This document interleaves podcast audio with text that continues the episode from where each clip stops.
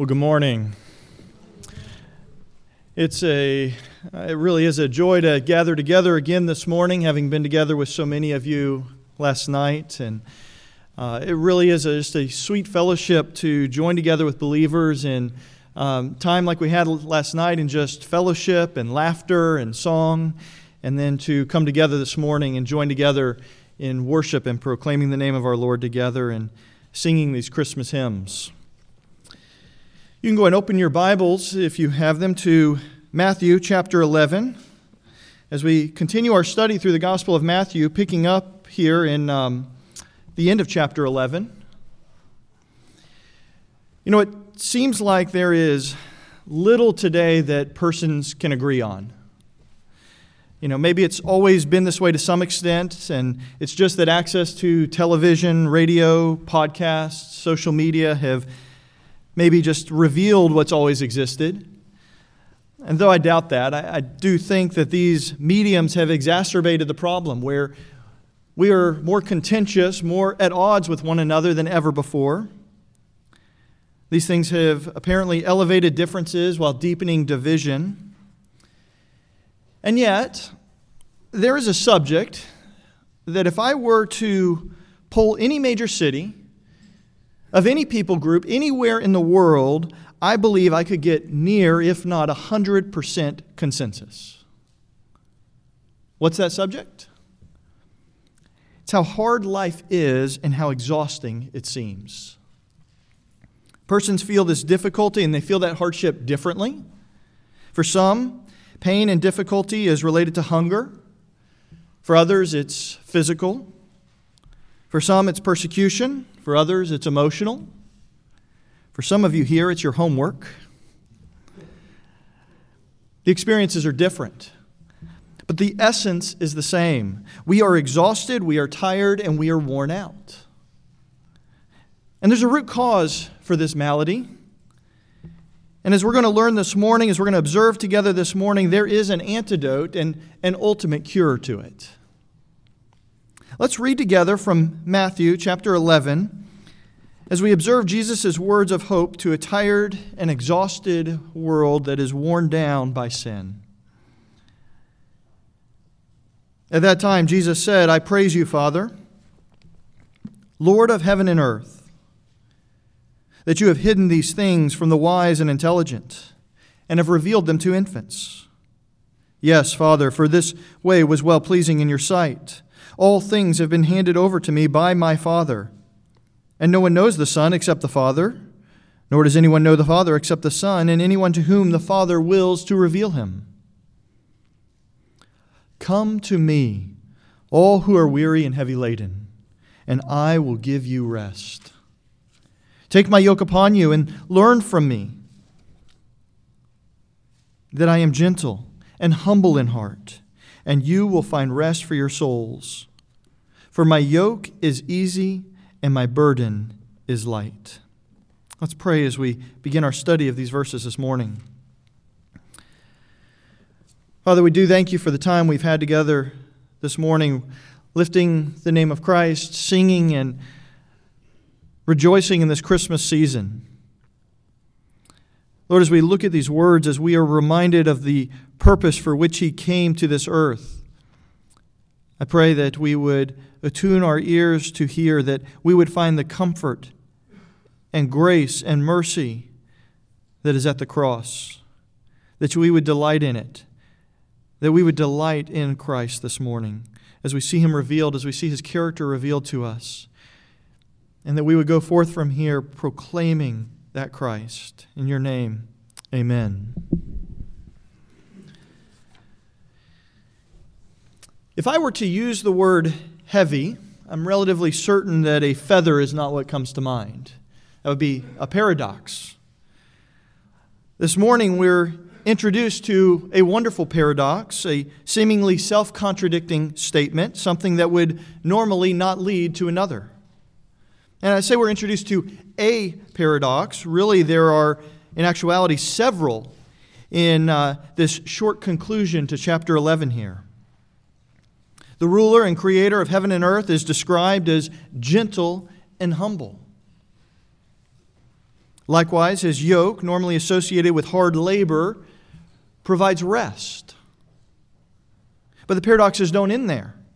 Those who are wise and understanding cannot comprehend the kingdom of God, while those who are infants in understanding receive revelation.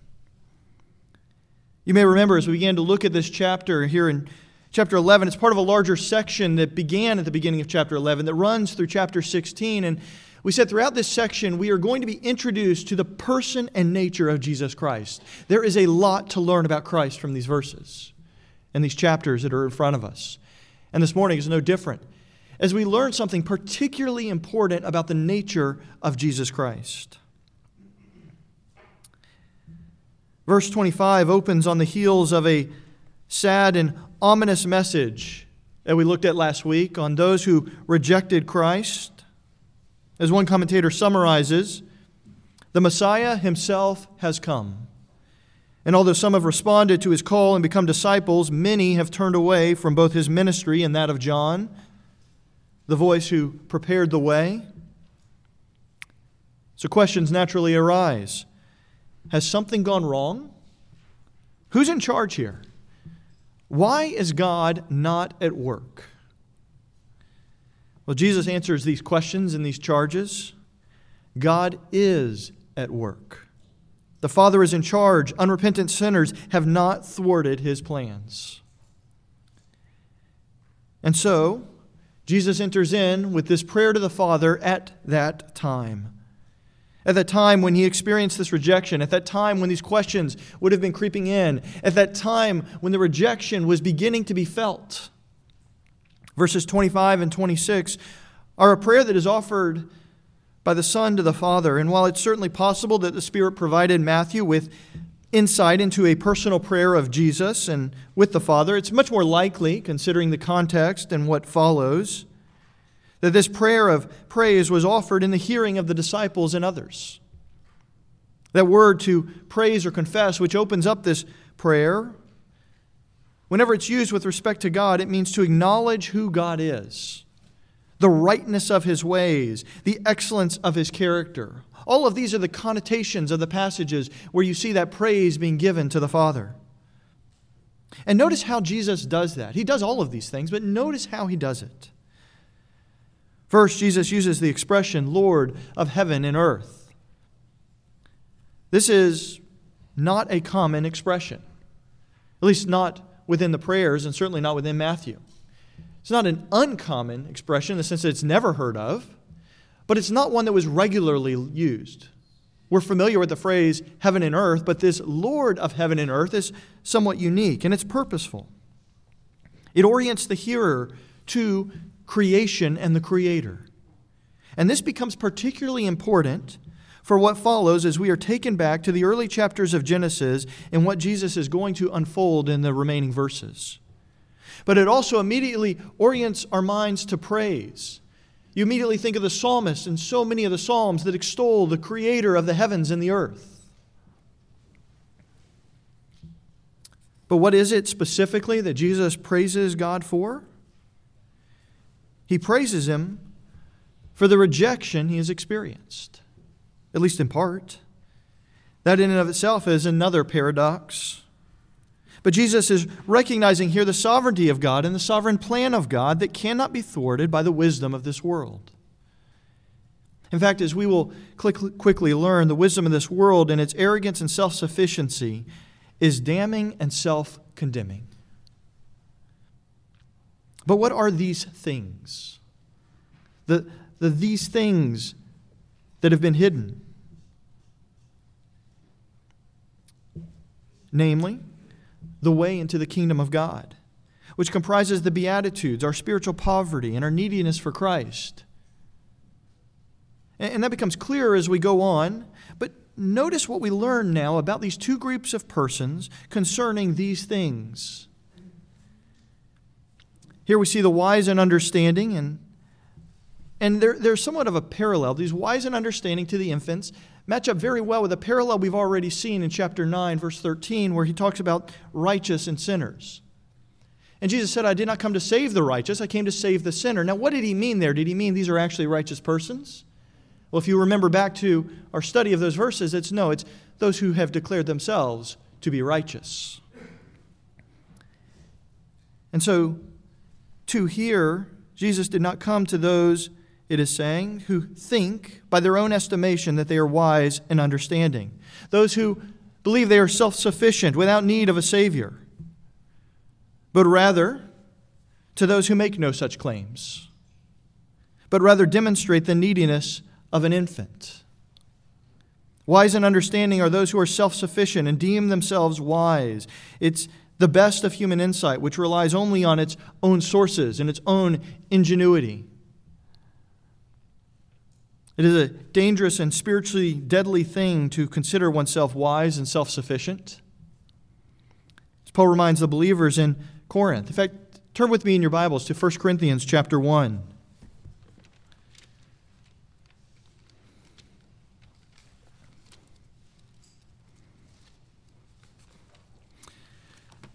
Paul, writing to the Corinthians in verse twenty-six, says, "For consider your calling, brethren. There were not many wise according to the flesh, not many mighty, not many noble. But God has chosen the foolish things of the world to shame the wise. God has chosen the weak things of the world to shame the things which are strong. And the best things of the world and the despised God has chosen. The things that are not, so that he may nullify the things that are, so that no man may boast before God. But by his doing you are in Christ Jesus, who became to us wisdom from God, and righteousness and sanctification and redemption. So that, just as it is written, let him who boasts, boast in the Lord." Skip down to verse six of chapter two. "Yet we do not speak wisdom among those who are mature, a wisdom, however, We do speak wisdom among those who are mature, a wisdom, however, not of this age, nor of the rulers of this age who are passing away, but we speak God's wisdom in a mystery, the hidden wisdom which God predestined before the ages to our glory, the wisdom which none of the rulers of this age has understood. For if they had understood it, they would not have crucified the Lord of glory. But just as it is written, things which eye has not seen and ear has not heard, and which have not entered the heart of man, all that God has prepared for those who love him. For to us God has revealed them through the Spirit. For the Spirit searches all things, even the depths of God." We see here the wisdom of God which confounds the wisdom of this age, the wisdom of God which is not like the wisdom of this age. The wisdom of God which requires revelation from God to understand. And Jesus identifies the group who received this revelation here. And by contrast, God has revealed these things not to those who think themselves wise and self-sufficient and all-knowing. He's revealed these things to, as the text says, infants. Now, this is not a reference to literal infants. It's a word picture. It's figurative language. But then we need to ask, why use the term infants? It's because this is the opposite of the wise, intelligent, self-sufficient, proud, and arrogant. An infant has no pride, no claim to self-sufficiency, and no arrogance.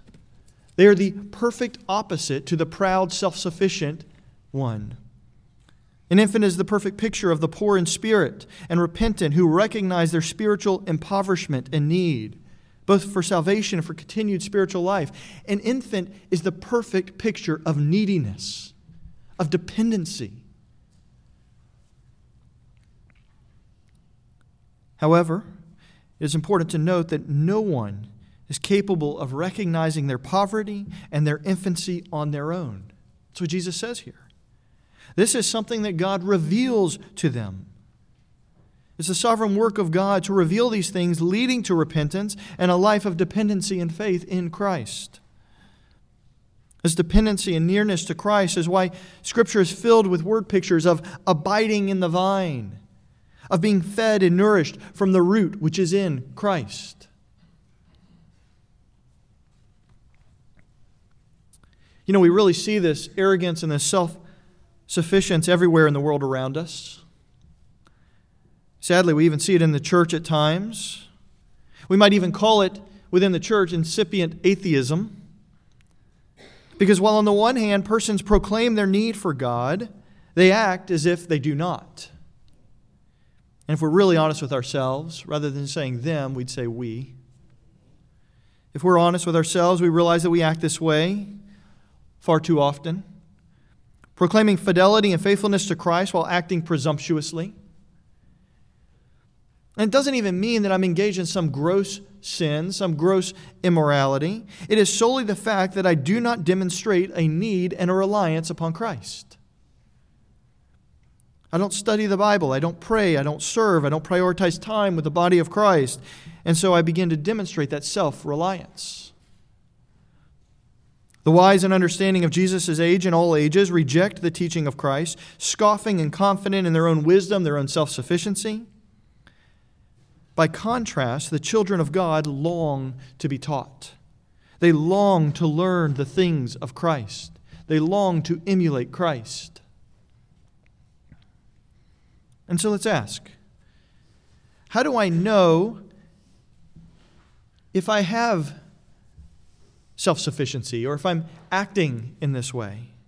How do I know if I'm acting arrogantly and presumptuously toward God? Well, ask yourself this. When faced with perplexing decisions or those requiring careful thought, how frequently do you pray and ask the Lord for assistance and guidance? What is your first response? How frequently do you ponder, how will this de- decision affect or hinder my ability to minister and serve those around me? How will this affect my ability to edify the body of Christ? Similarly, ask yourself, do you long to learn about Christ? Do you study His Word with a desire to learn about Christ, to learn how to please Him? Do you read and listen to books of theology, that is the study of God? Another way in which we demonstrate practical atheism is in just simply failing to pray. Are you praying enough? Well, what's enough? Well, at a foundation, we should be praying each and every day for the day. Beginning each day, either the night before or that morning in prayer, just as Jesus instructed and provided a pattern and example for us in the Sermon on the Mount.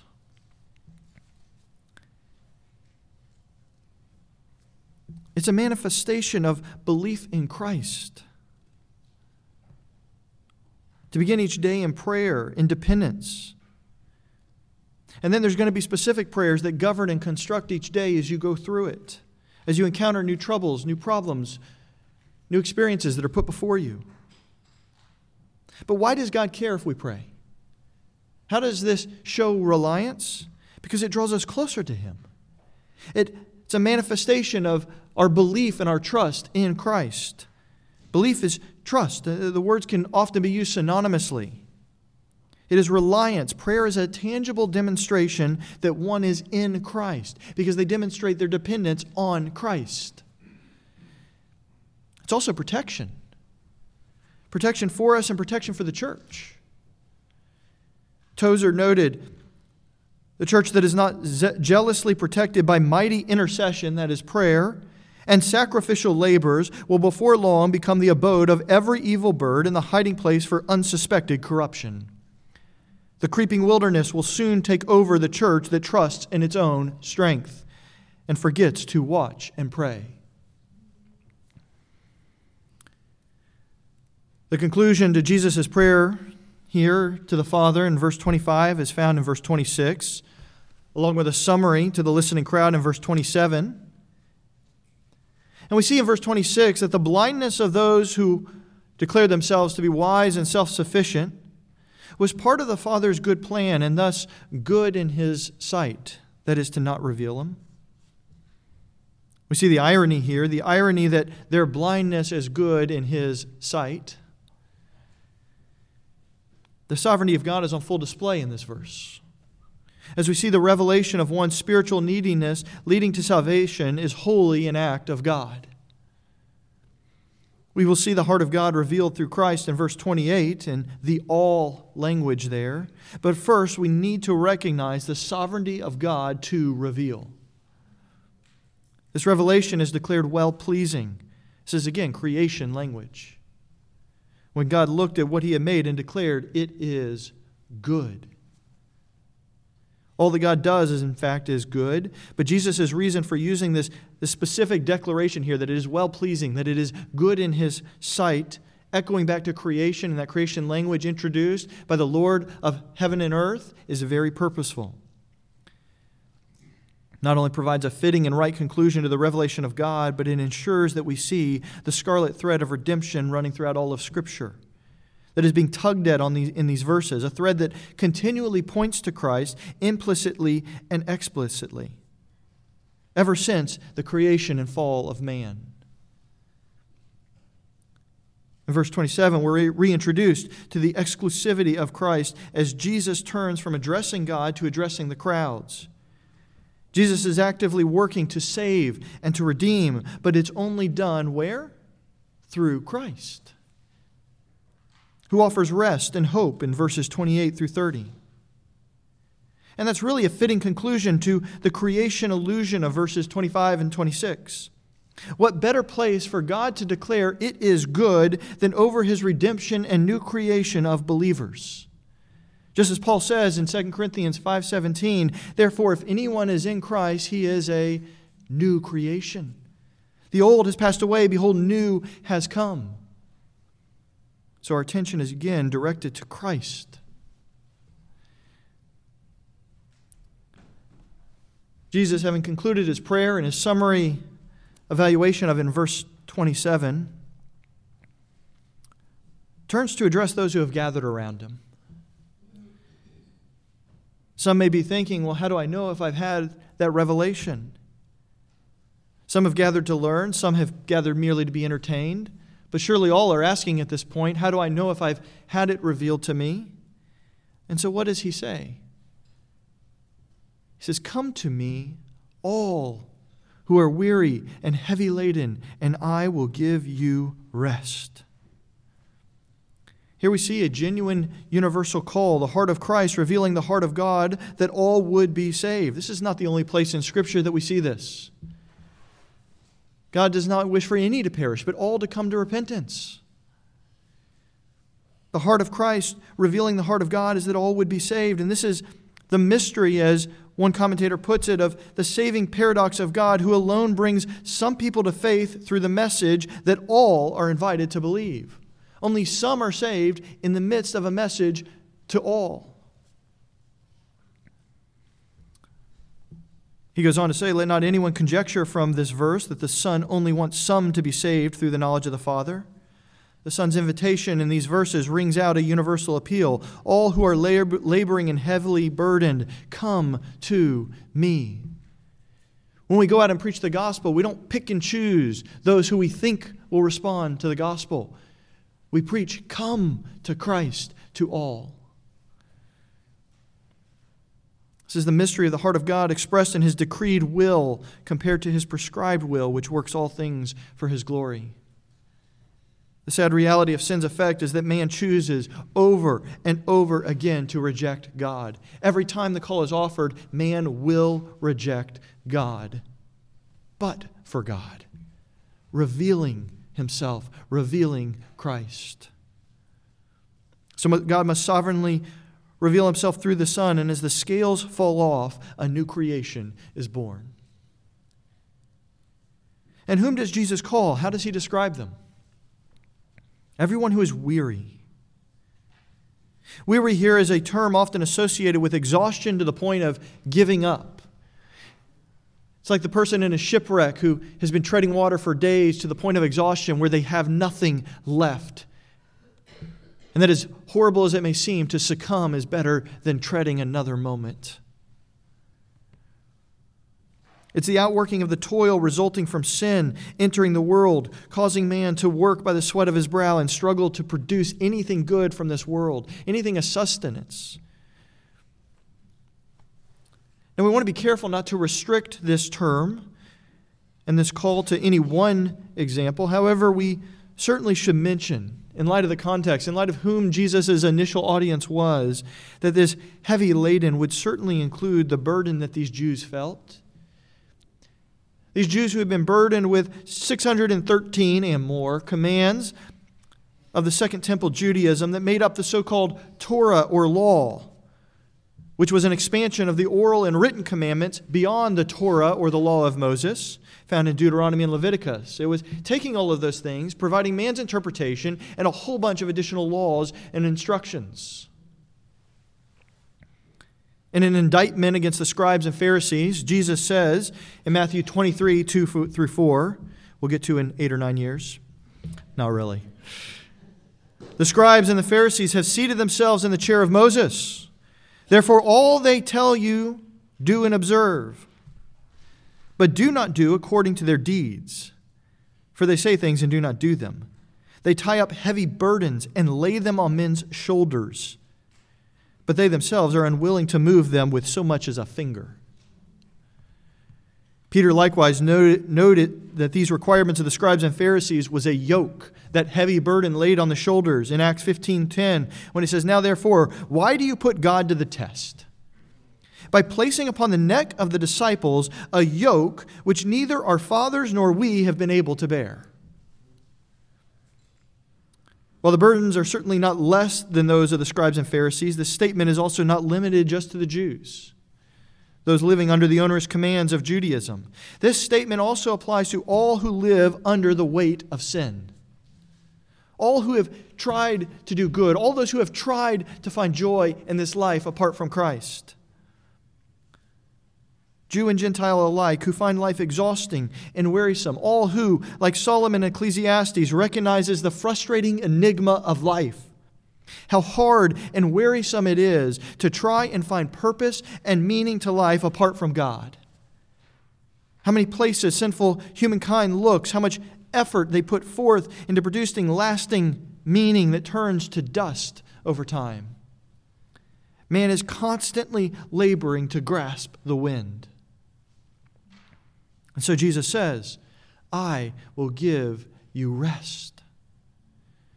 This short statement of comfort and hope would have struck these hearers particularly, those who are familiar with the Old Testament, like a bolt of lightning lighting up the sky, turning darkness to day. Here's why. With these words, Jesus has reached back into antiquity, to the promises given from Genesis onward to fulfill the hope of rest. Rest that permeates the Old Testament, the rest and the hope that everyone longed for. Just before a description of the new covenant, God says in Jeremiah thirty-one twenty-five, "For I satisfy the weary ones and refresh everyone who languishes." Isaiah writes in Isaiah forty, twenty-nine through thirty-one, saying, "He gives strength to the weary. To him who lacks might, he increases power. Though youths grow weary and tired, and vigorous young men stumble badly, yet those who wait for the Lord will gain new strength. They will mount up with wings like eagles. They will run and not get tired. They will walk and not become weary."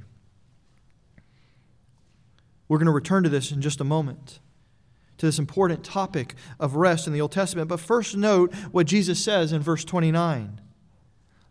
Learn. Learn what? Learn that I am, or learn about me, that I am gentle and humble in heart, so that you will have rest for your weary souls. There are many who claim to want to learn Christ. In fact, if you're here this morning, you probably are at least claiming that you want to learn about Christ. But do you realize how few there are who learn Him in this way?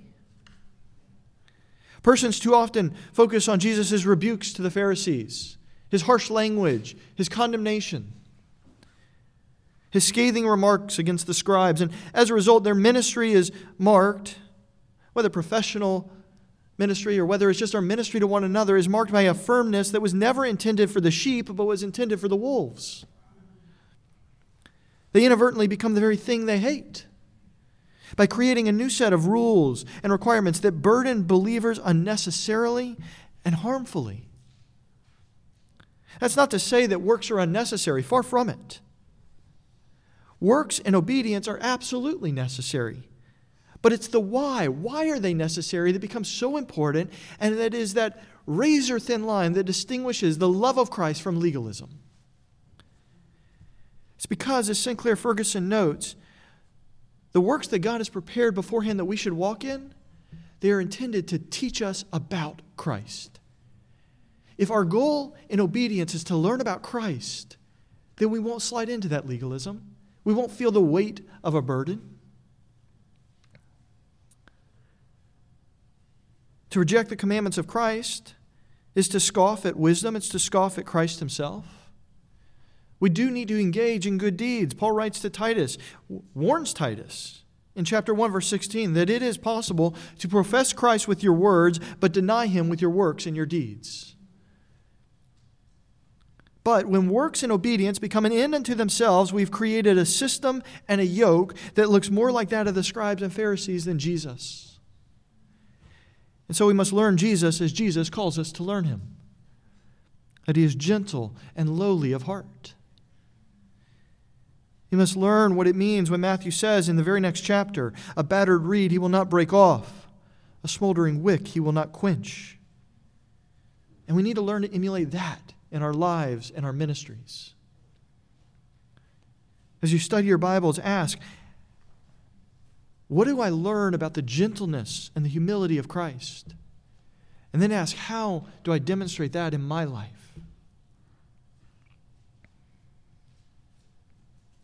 Now, what of this yoke and this rest? There were two types of yokes that would have been familiar to people at the time of Christ.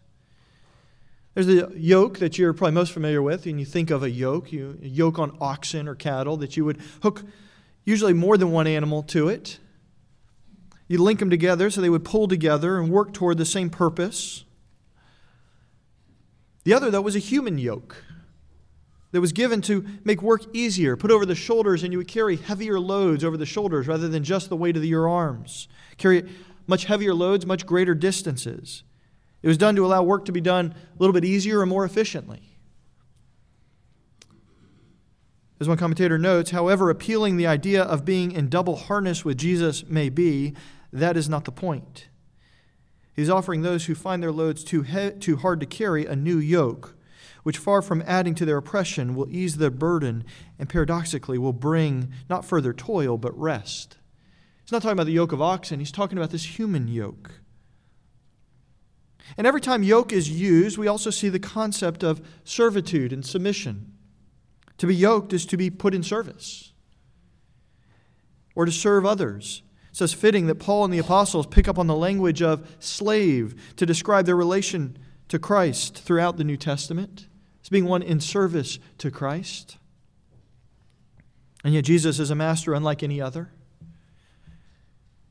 He iterates, the one who takes this yoke, his, my burden is light and the yoke is easy.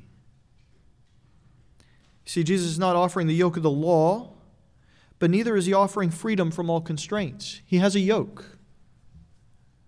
Jesus is offering the yoke of discipleship, the yoke that will keep one on the narrow path and bring one to the wicket gate, the narrow door.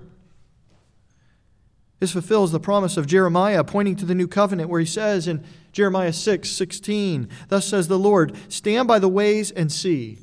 Ask for the ancient paths where the good way is and walk in it, and you will find rest for your souls.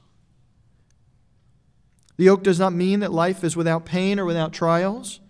Jesus makes that clear throughout this chapter and the preceding verses. But the yoke of Jesus provides comfort and hope. And what it does is it causes one to lift their eyes from the toil of the ground to the horizon of eternity. And that returns us to the ancient and the theologically significant term rest. The hope of rest is the most ancient expression of the promise of Christ that exists. This rest find, finds echoes throughout Scripture as it winds its way back to the Garden of Eden. This is what Jeremiah meant when he described those ancient paths. This is the rest that was promised through Joshua if Israel would obey when they entered the land. It's the rest that God promised to Moses and the people of Israel if they continue to walk in obedience in Exodus thirty-three fourteen, where he said, my presence shall go with you and I will give you rest. It's the rest Job describes. Early on, when encountering the pain that was brought upon him, And Adam and Eve, we see the hope of rest implicit in the one who will crush the head of the serpent and bring an end to the curse. Rest is the relief from the toil, the relief from the curse. To see how firmly entrenched this hope of rest was, turn all the way back to Genesis five.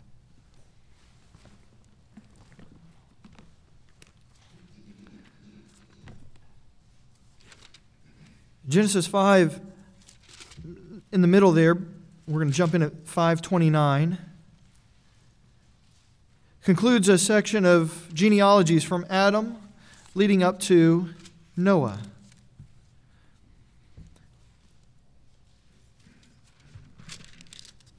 This would have been at least a thousand years after the fall of Adam and Eve, likely a good bit longer, and Noah is born to Lamech. At his birth, Lamech named his son Noah. That, that name itself is significant. You may not have known this, but you already know a little Hebrew. Noah, or Noach, means rest. It means comfort.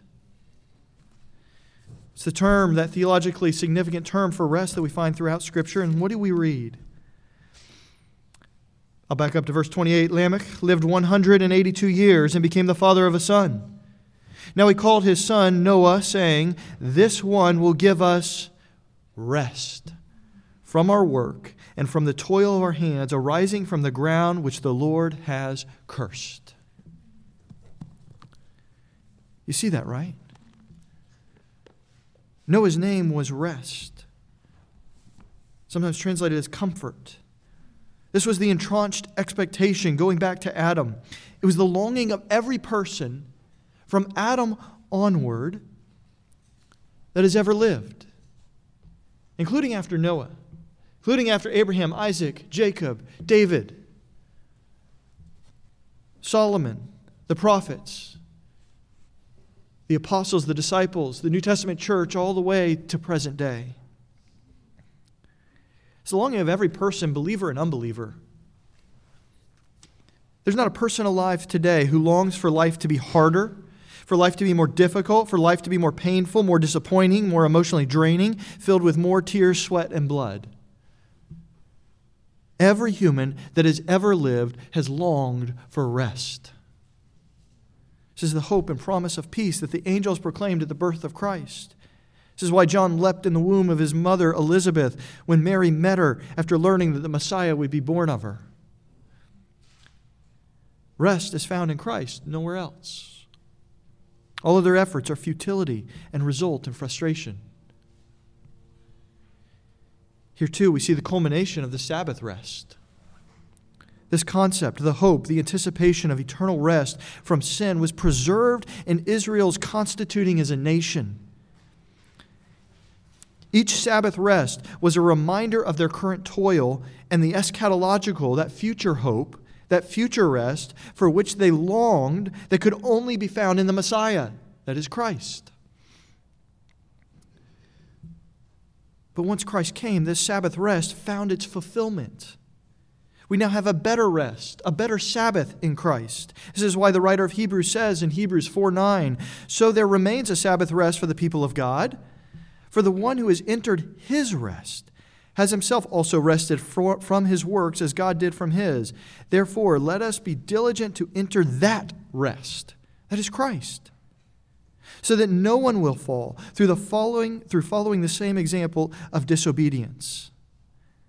That Sabbath rest, Christ is that Sabbath rest. We'll see this clarified even further as we look at this next section of Matthew in the coming weeks, where Jesus enters into a discussion of the purpose of the Sabbath and the Sabbath rest with the Pharisees. See, the Sabbath was always intended to be temporary relief from toil and easing the painful existence under the curse of sin. But it was also intended to always stand as a reminder to look forward to the one in whom the permanent Sabbath rest would be found and through whom eternal rest would come. Taking on the yoke of Jesus lightens the burdens of life and eternity. It provides meaning to the enigmatic. It creates peace where frenzy reigns. Where the world is hurried, frantic, and on the edge, we can find rest. So one commentator notes, because of who Jesus is, the burden of discipleship becomes light indeed. As I've already said once before, the yoke of Jesus provides comfort and hope that raises our eyes from the toil of this earth to the horizon of eternity. It provides a rest that cannot be found in vacation, can't be found in a good night's sleep. It provides rest from the burden of sin in this life. It provides confidence in the future rest, where there are no more tears and there are no more pain. Now, we cannot conclude a sermon like this, a study like this, without reiterating the call of Christ. If you're here this morning longing for rest from the painful toil of this world, then the, the call is come. Come. There is an answer. You can experience a taste of that rest right now with a hope that makes the sufferings of this present world nothing to be compared to the glory that is to be revealed.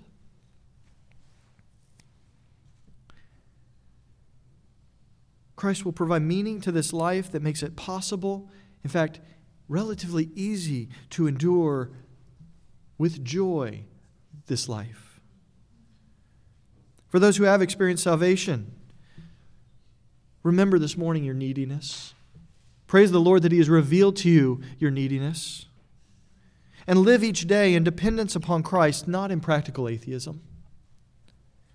Draw near to Christ through prayer, through study of Scripture, through obedience, and walking in the works which God prepared beforehand that you should walk in them. And then rest. Rest in the promises of God. Turn to the Lord in your anxiety, in your busyness, in your fears, in your sadness, in your discouragement, and come and rest. It's a beautiful new Christmas hymn called Come All You Unfaithful. And I encourage you to listen to it this week if you've never heard it before, or maybe if you had, listen to it again. But I want to read just a few lines as we close. Goes, "O come, all you unfaithful. Come, weak and unstable. Come and know you are not alone. Come, barren and waiting ones. Weary of praying, come and see what your God has done. Christ is born for you. O come, bitter and broken. Come with fears unspoken. Come and taste of His perfect love. O come, guilty and hiding ones.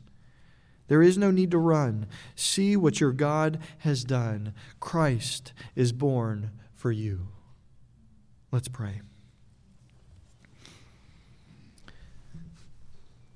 Father, we thank You for the precious reminder we are given this morning of rest. Thank You for Christ, for what He teaches us. May we learn that lesson well. And He's gentle and humble of heart. And may we emulate that. May we learn to practice that in our lives and in our relationships so that more would come to know this rest through us. We pray these things in Your name. Amen. So